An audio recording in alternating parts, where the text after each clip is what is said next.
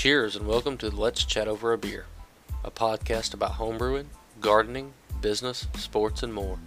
If you're striving to be self sufficient, come hang out and remember you can always call in using the Anchor.fm app.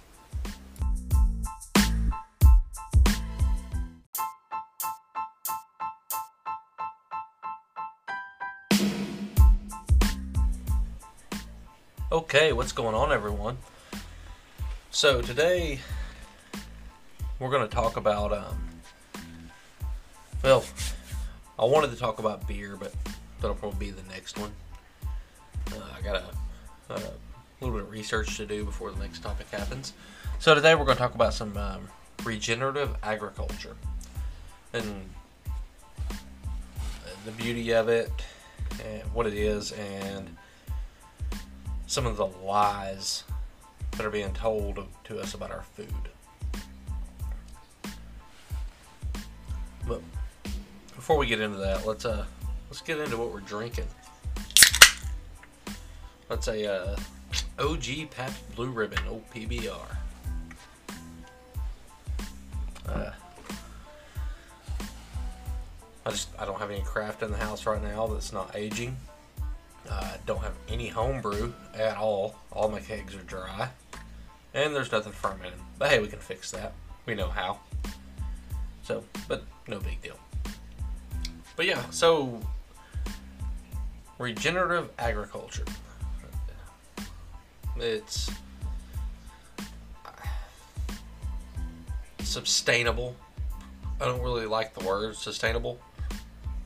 Uh, it's very, very broad and often misused. But regenerative, regenerative, wow.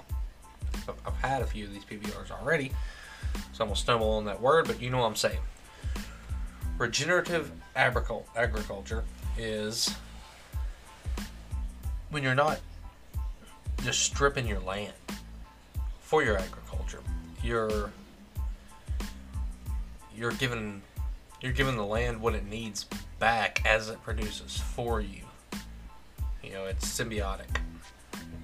And I practice that in my personal garden. I'm constantly, you know, I've got my garden in this space right behind it. I'm composting my grass clippings, leaves, leftover food um, that I have because the abundance of the system. But it's anything that is compostable goes on the compost pile. Uh, my compost is never used this year. It's used next year.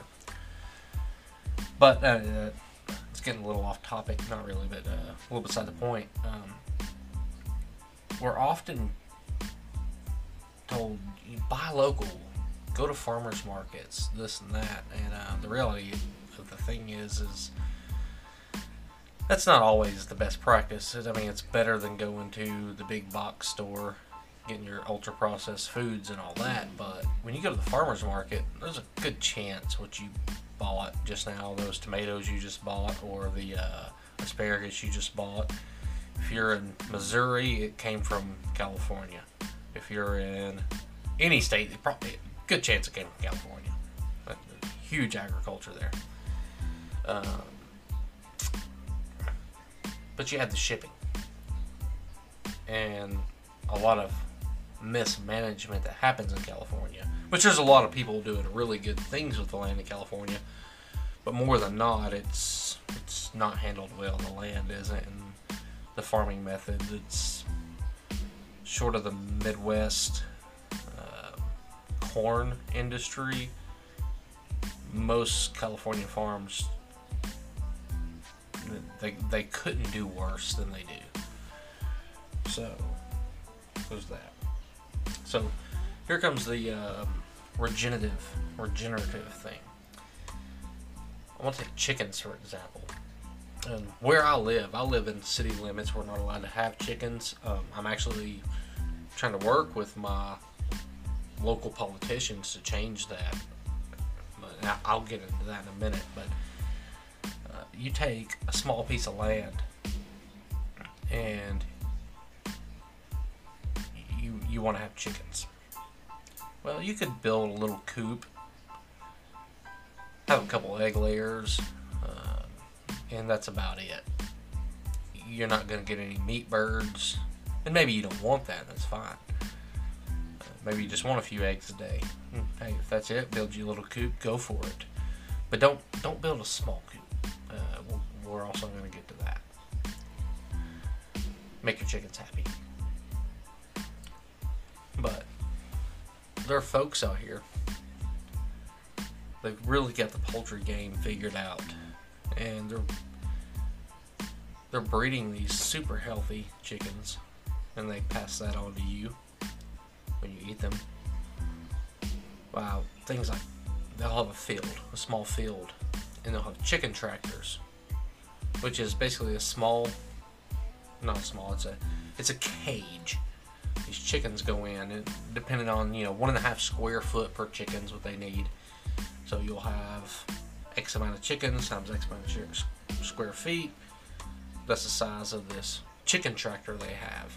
What a chicken chicken tractor is is it's basically a cage on wheels. So they have this field, and it has a chicken tractor. We're gonna take one row. Let's let's just say that you have enough for ten of these chicken tractors wide. So you'll have one tractor going down the line of the field, and it has however many chickens it can fit in it health in a healthy way. And they pick the ground. They pick the ground. Uh, they're eating the bugs. You know, chickens eat grass. They're eating the grass. They're uh, tilling that first, you know, inch, less than an inch of ground. And the next day you come out, you move them just just the length of the chicken tractor.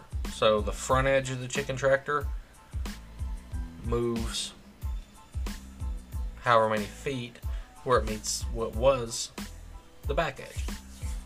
So you're just kind of moving a little bit by little bit every day, giving giving those chickens fresh dirt, grass, bugs, etc.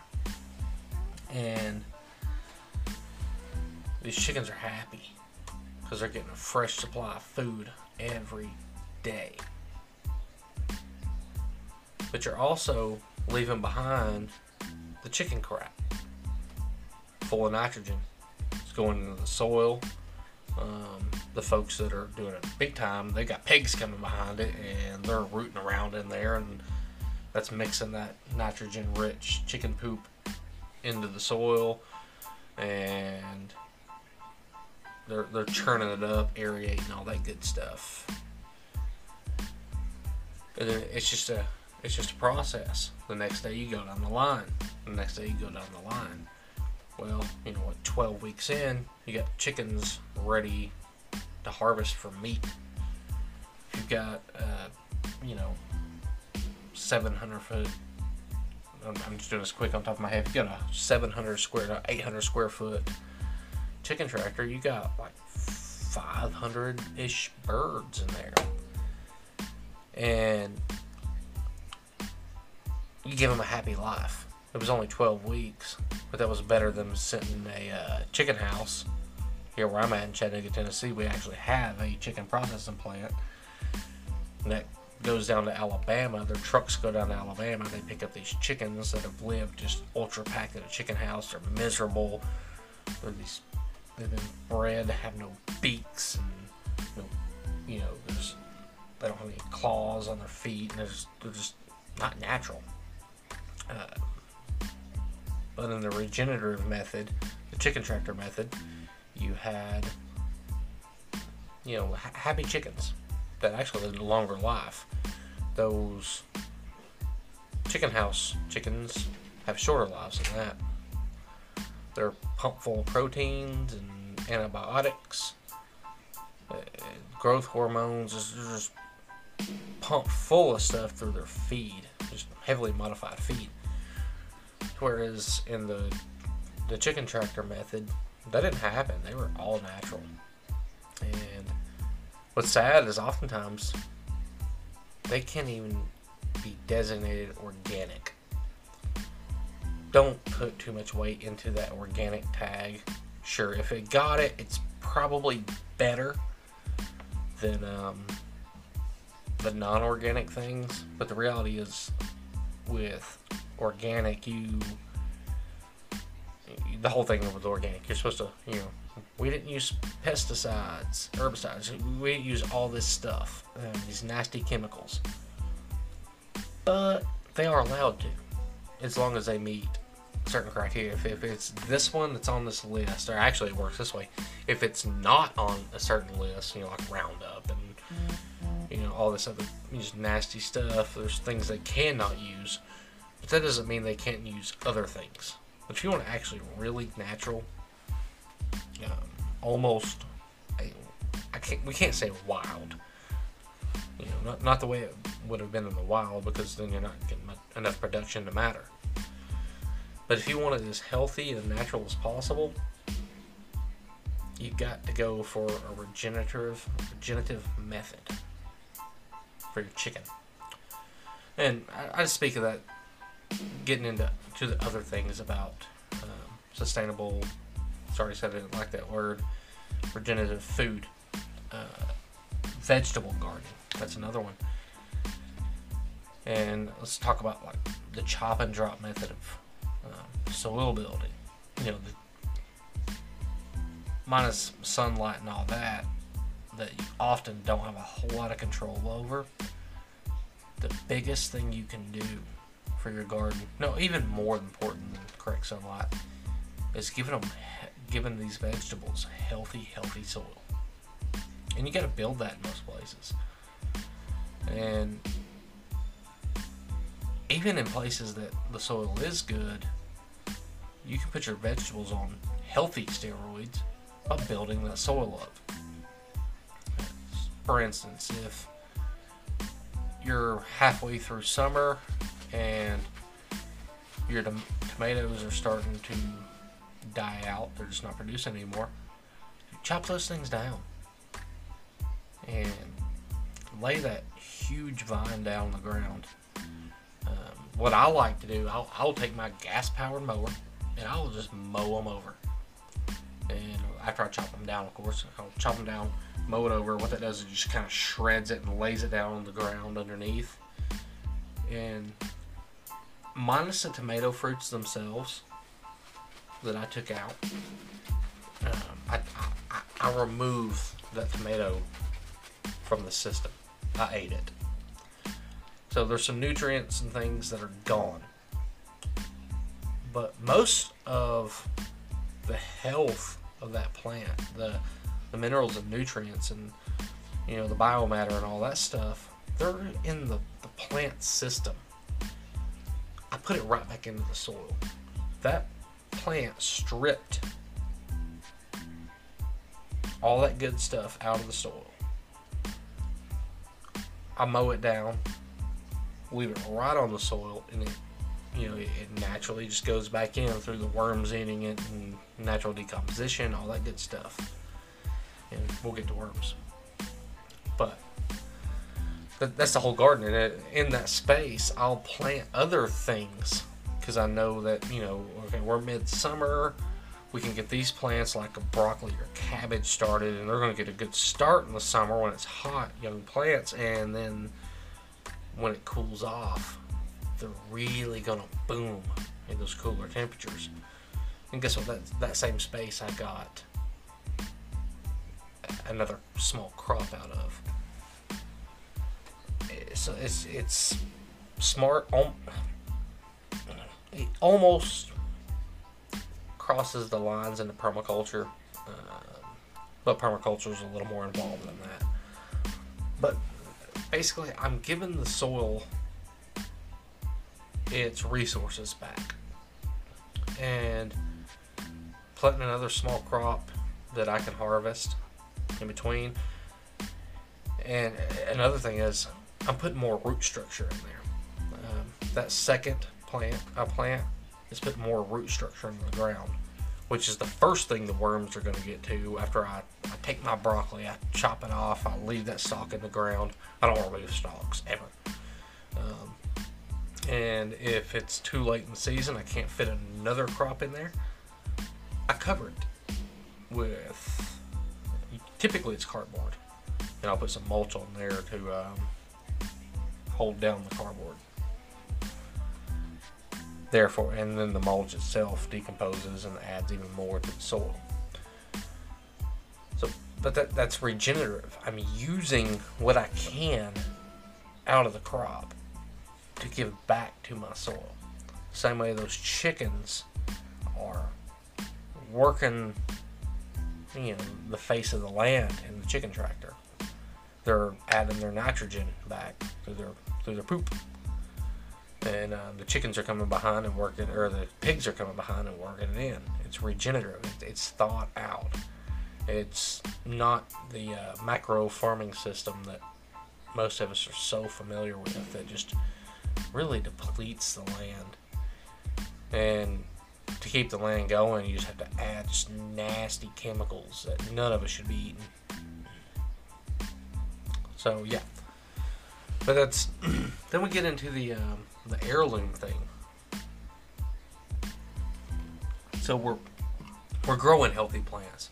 We're we're building our soil. We're giving it more back than we took.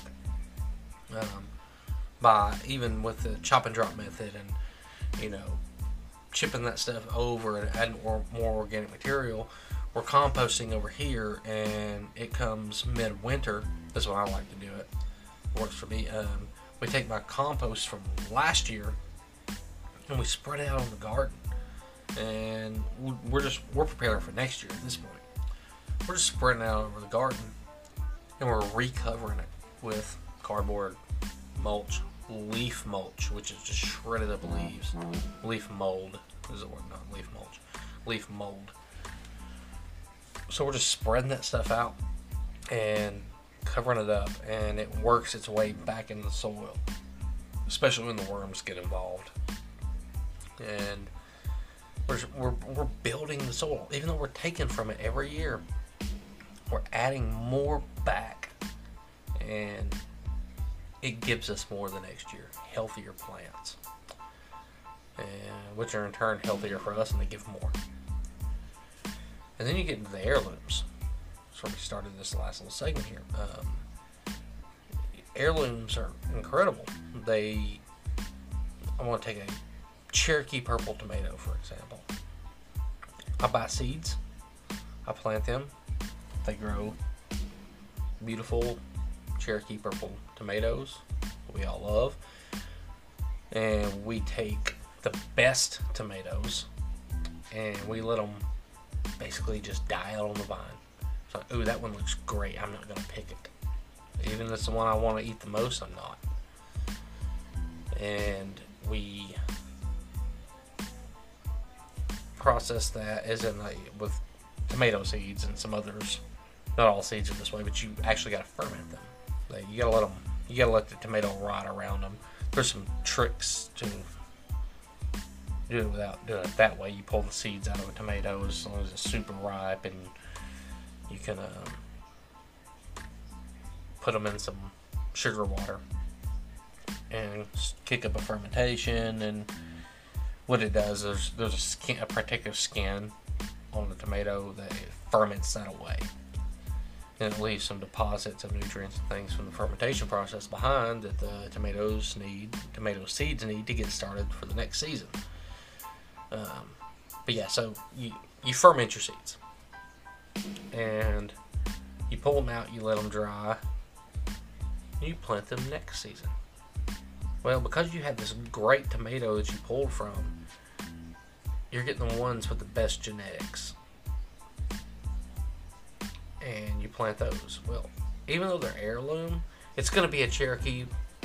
It's going to be a Cherokee purple next year too, as long as it didn't crossbreed with another tomato that you had nearby. That that could happen. Um, and that's if you can research that on your own.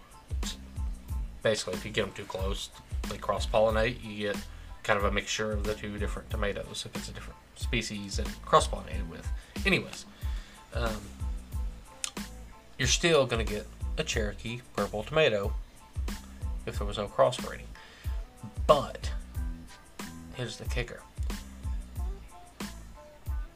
Next year's version of that same tomato is more adapted to the environment it was grown in. For instance, my Cherokee purples from last year, I have their seeds. I plant them. I have no doubt that these are going to be bigger, stronger, healthier plants that give off bigger and tomatoes, and they're going to do that more abundantly. All because I built the soil. Part uh, and, and um, harvested the, the best tomatoes from the year before. And I gave I built the soil. I was practicing regenerative regenerative agriculture. And let's, let's tie in some brewing here. You know, a big part of my compost, and this is where my my browns in the compost come in, is my grains from brewing. They uh, those things they can they can go in the trash. You can feed them to chickens. Like I said, I can't have chickens here, so I don't do that. And compost them. I compost them. Um, you, you have to mix or mix them with a nitrogen-rich um, organic matter, or they will go rancid quickly. We're talking about like within two days. I mean, actually, one day in the dead of summer. You go out there, you, you dump a pile of spent beer grains out. You go out there the next day in uh, you know early August here, and it's terrible smelling. There's just flies all around and They're just it, it went bad. It's it's rancid at this point. But I can take that same bit of grains, dump it out, immediately take some grass clippings. Um, often I, I don't have to mow the same day. Just off the top of the compost pile. I, just, I don't even mix my grass clippings in if I know I'm brewing because I'll just go grab them, those grass clippings right off the compost pile, throw them onto the um, grains, and mix it together. And all that nitrogen, mixing with the, the browns, the uh, the the spent grain, it'll go crazy. It, it, it gets so hot, it's ridiculous. It's because all the activity going on inside. And it'll break down and give you just super super rich dirt or compost. Uh, it's just that's adding to the soil. Good stuff good stuff. So if you can't tell i'm, I'm when i talk about this stuff i i think about it too much even while i'm saying it and I get excited about it. I love gardening, and especially I love soil building, the biology behind it, and just just the science behind it. I love building soil. So I've I mentioned this previously I was working on a on a company building it, and what we're launching is a company called the Angry Seed Company. The Angry Seed Company is going to focus on heirloom vegetable seeds. Uh, we're working with some seed farms for the bulk of our supply. So I just don't have the land to do it ourselves, and that's actually the way most seed companies work. They don't. I don't know of any out there other than some really really small operations, which we will be too. That go all their own seeds. Most of them are they're, they're contracted. They're, they buy their seeds from a farm. Um, sometimes it's they'll send them seeds and say grow all these seeds for me, and uh, or grow all these vegetables or whatever it is for me. Harvest seeds and send those seeds back. That happens. Uh, it's not super common. Most of the time, it's a seed company like we are will track down seed suppliers or seed farms that they are happy with and they, they buy seeds from them, and that's what we're gonna do for the most part. I'm also gonna have um, I haven't branded the this part yet, but it's you know my seeds. You can buy actually my seeds from me, uh, and the, those will be most useful to the folks in Zone 7B, gardening Zone 7B, like where I am. And you know, it, you can get any of the sevens, um,